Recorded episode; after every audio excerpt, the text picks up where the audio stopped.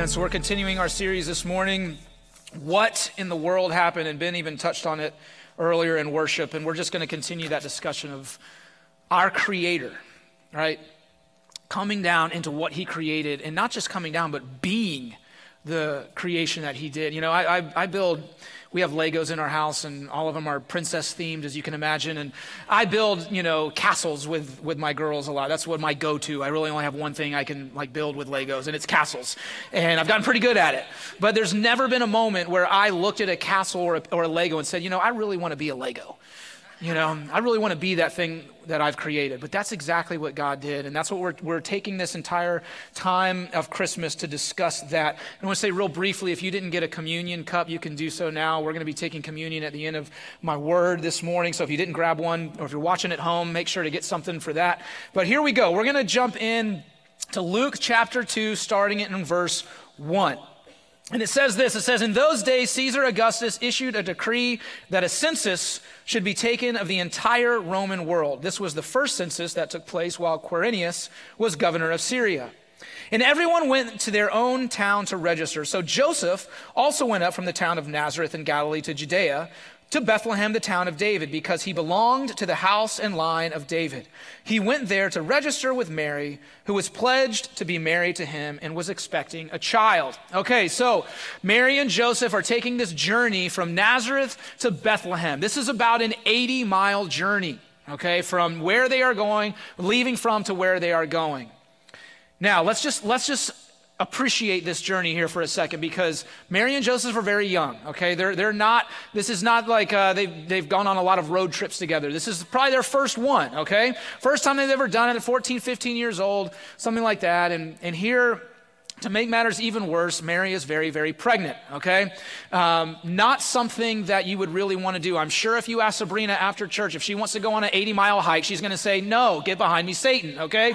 So she's not feeling like that. We don't even like to get off our couch to go get the remote that's across the room, right?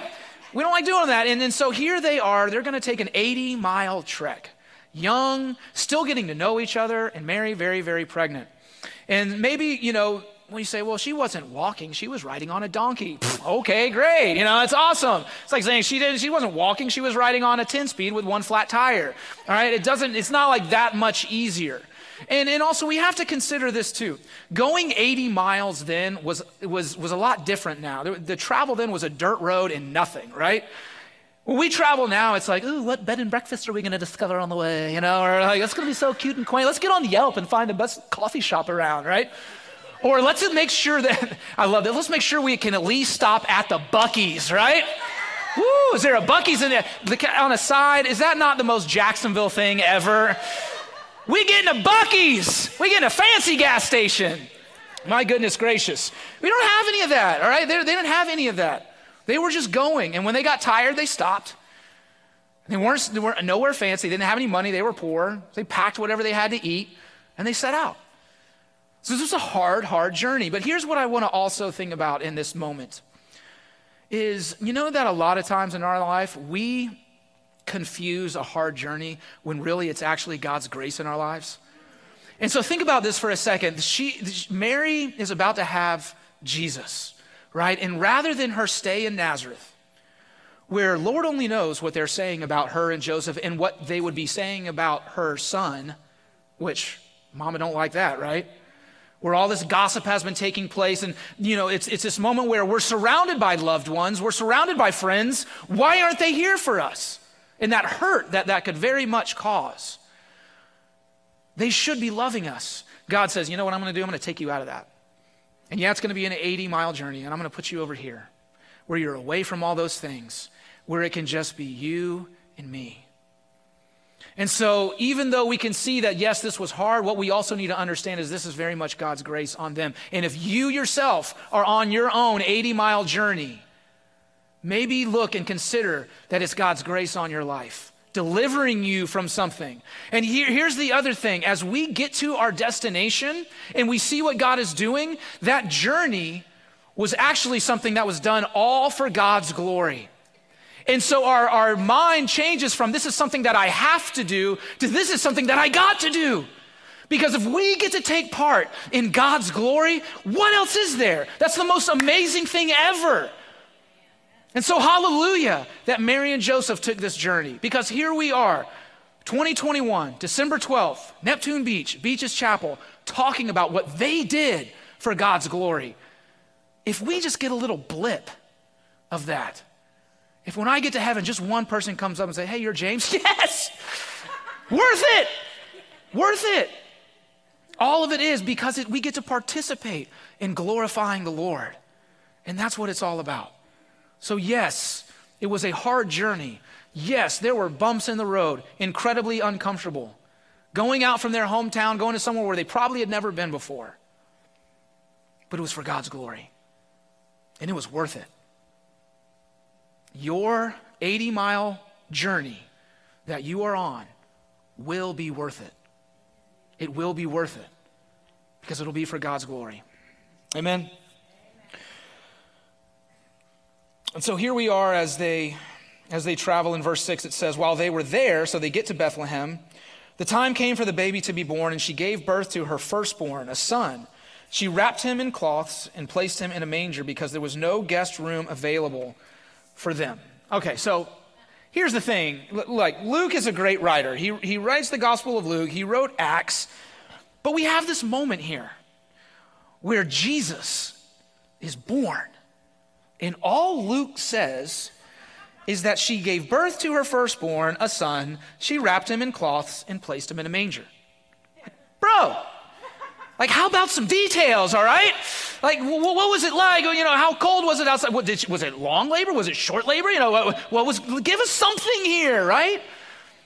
If, if, every time when you, when you have a baby, the first thing that you do is you tell the story. Or when someone else has a baby, guess what? You tell your story. That's one of those things. Everyone has it. Oh, you did that. Well, let me tell you what happened to me, all right? Um, we all have these stories and they're very descriptive. And Luke, like charged with writing one of the gospels, there's nothing. Like, come on, dude. Doesn't Jesus, and as, as I'm reading over this and I'm preparing for this sermon, I'm thinking, doesn't Jesus deserve more than this? Doesn't the arrival of Jesus, the Son of God, deserve more than Mary gave birth to her firstborn son and wrapped him in cloth and laid him in a manger? Think there's got to be more than that. I mean, think about all the prophecies that were, fulfill, were fulfilled.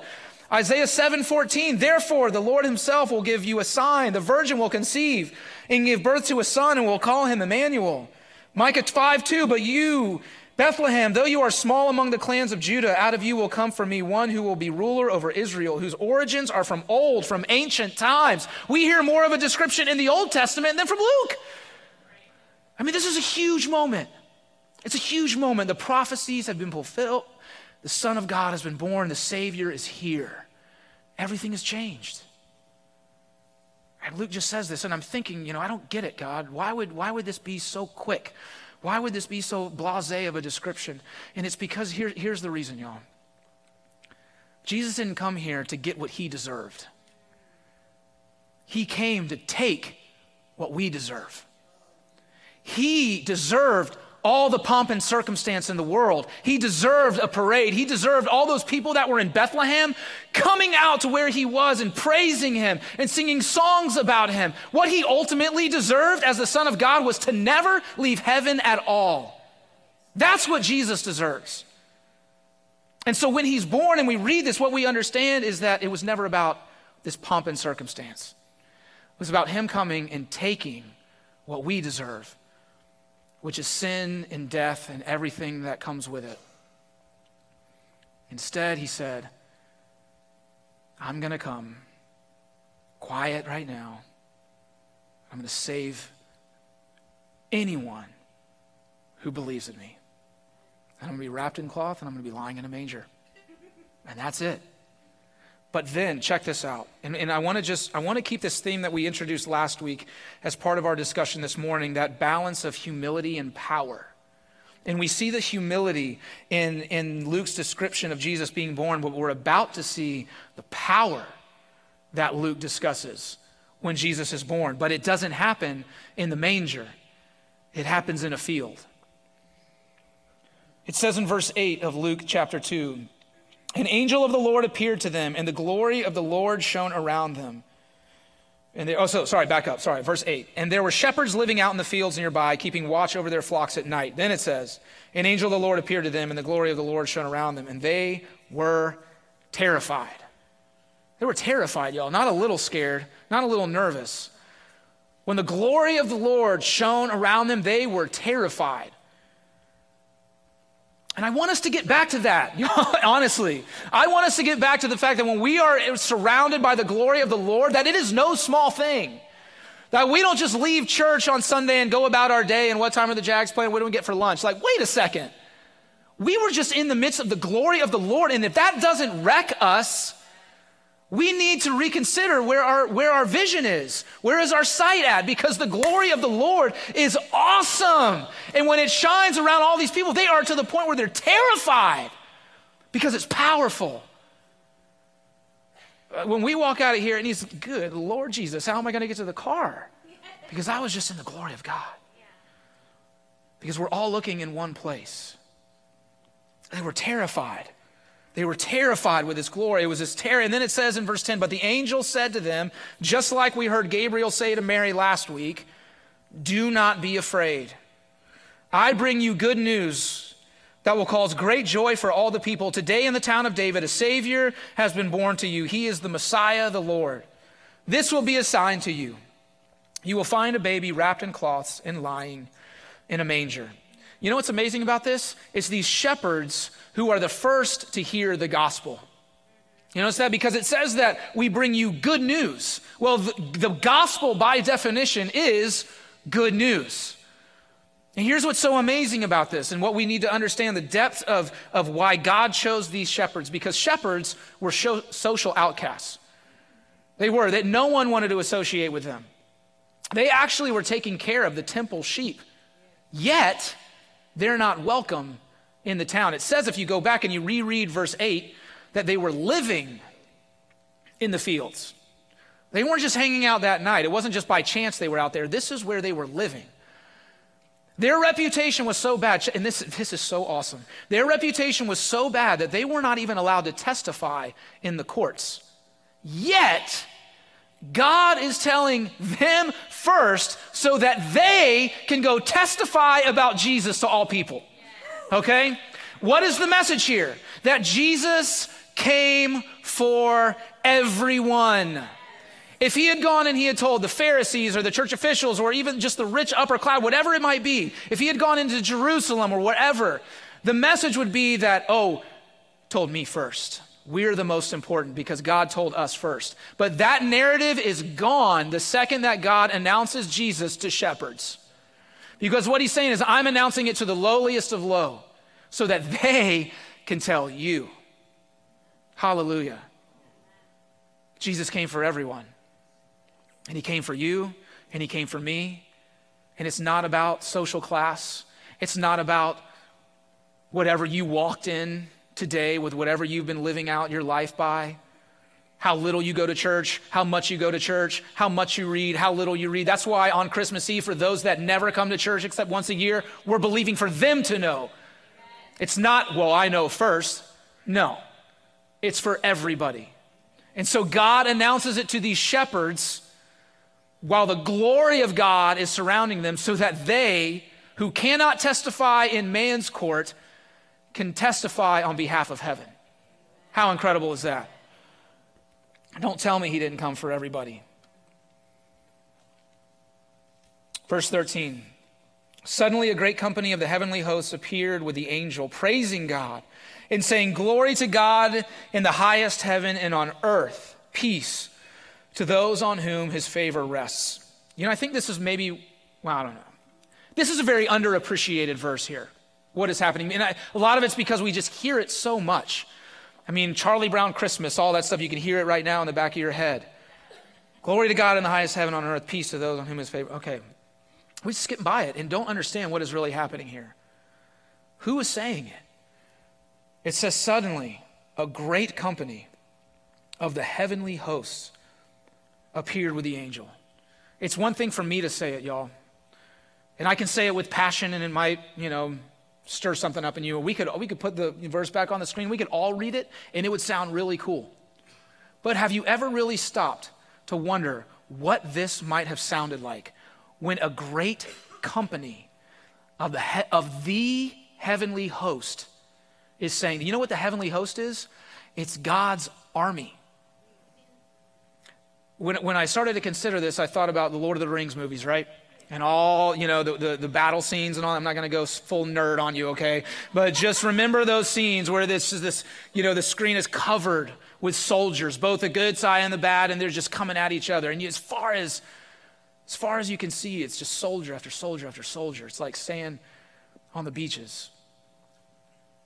And even as cool as that visual is and that gets you fired up and you and you, you know when they're ready to come to attention you hear that shung shung because they hit the ground, you know, and, and they come up to it, and it's just awesome, right? You're like, oh, this is going to be great.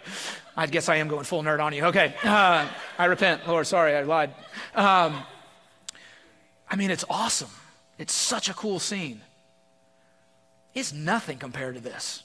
The glory of God is there in a great company of heaven's angels' armies are praising God.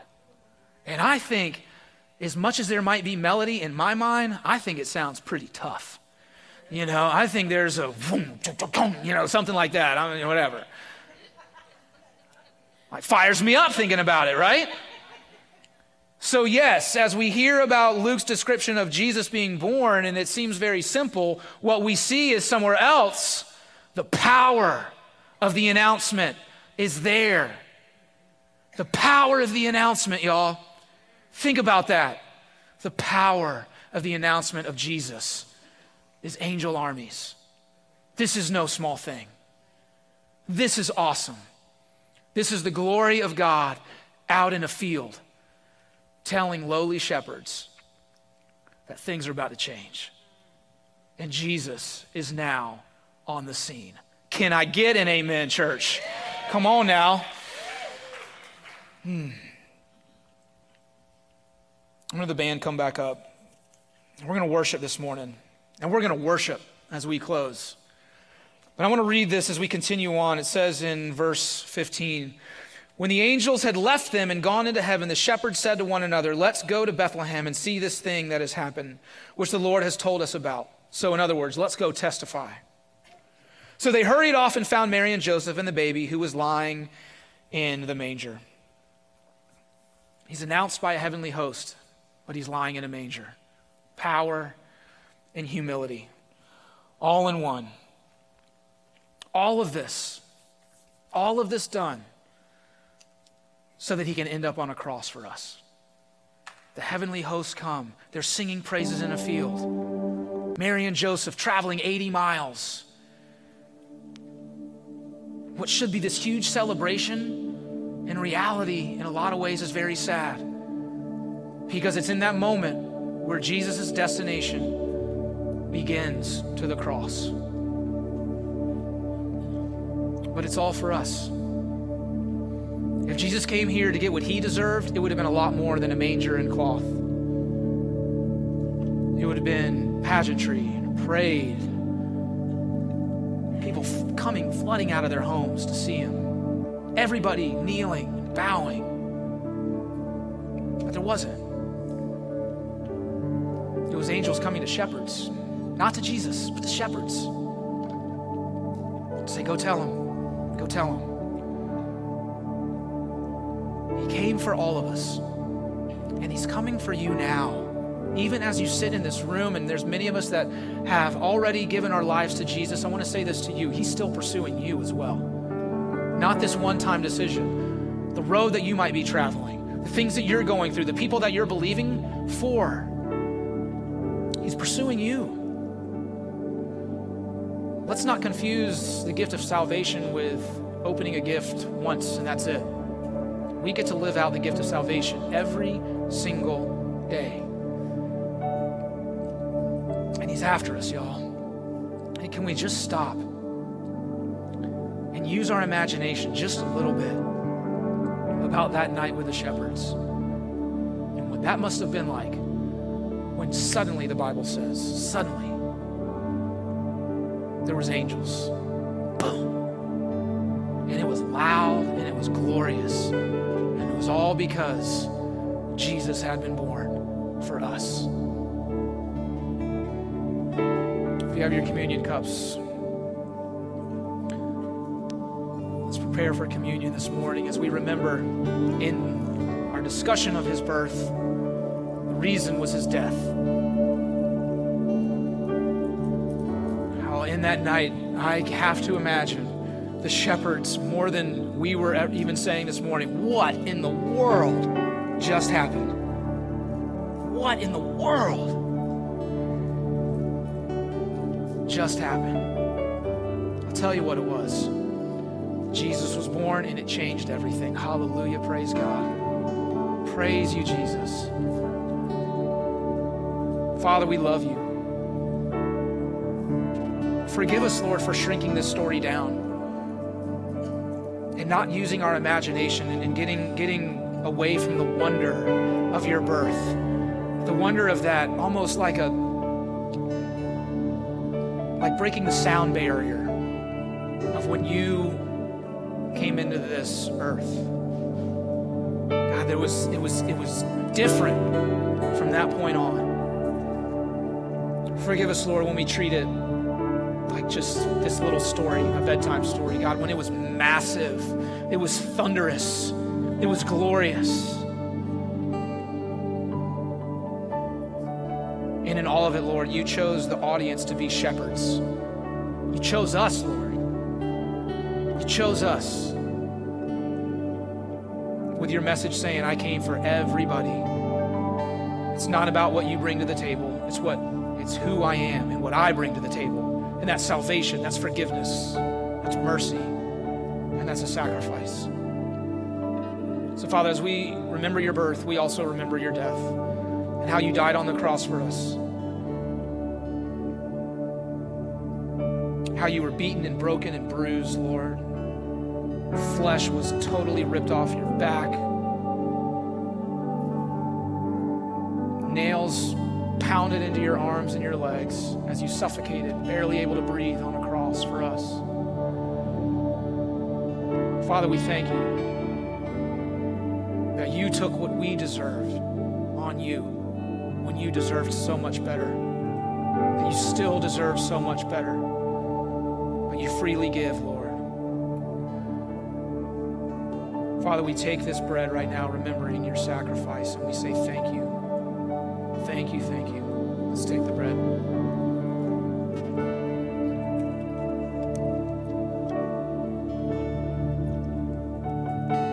Father, we thank you for your blood that was shed, that even now, as we come into our uh, church service on a Sunday morning and with baggage and mistakes and mess ups and guilt and shame, and why should I even be in here, maybe for some of us, feeling like we may have just neglected you. God, when we, when we turn our heart back to you, when we turn our attention and our affection back to you, Lord, what we experience is, is not shame, Lord, not condemnation, but your mercy. That, Lord, when we come to you and we kneel before you and we repent, God, and we say, I'm sorry for what I've done, we feel comfort. We feel love. And it's all because your blood is enough. Cleanses us every day. So, Lord, as we take this cup this morning, I just pray that we would have that posture of repentance this morning for many of us that need it. Not not to because we feel guilty, Lord, but because we want to be free of the chains, Lord, free of the guilt. And we would do so understanding that your sacrifice is enough. Thank you for your blood. Let's take the cup.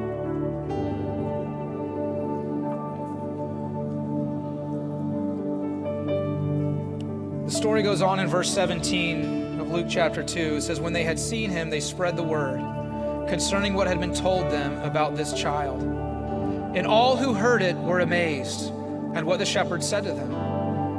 But Mary treasured up all these things and pondered them in her heart. The shepherds returned, glorifying and praising God for all the things they had heard and seen, which were just as they had been told. We have 13, uh, 12 days till Christmas Eve. Y'all, we need to spread the word. We need to spread the word and invite, invite, invite. So that those that leave here that night can experience what we experience. So they're not strangers or outcasts, but they have every right to the name Christian as we do. And they can be a part of what God is building here at Beaches Chapel. And they can believe and they can be set free in Jesus' name. So let's stand up and we're gonna we're gonna close with, with this isn't just a little wrap-up song. We're gonna worship as we end tonight, as we end this morning, sorry. Hallelujah. Thank you, Jesus. Let's worship.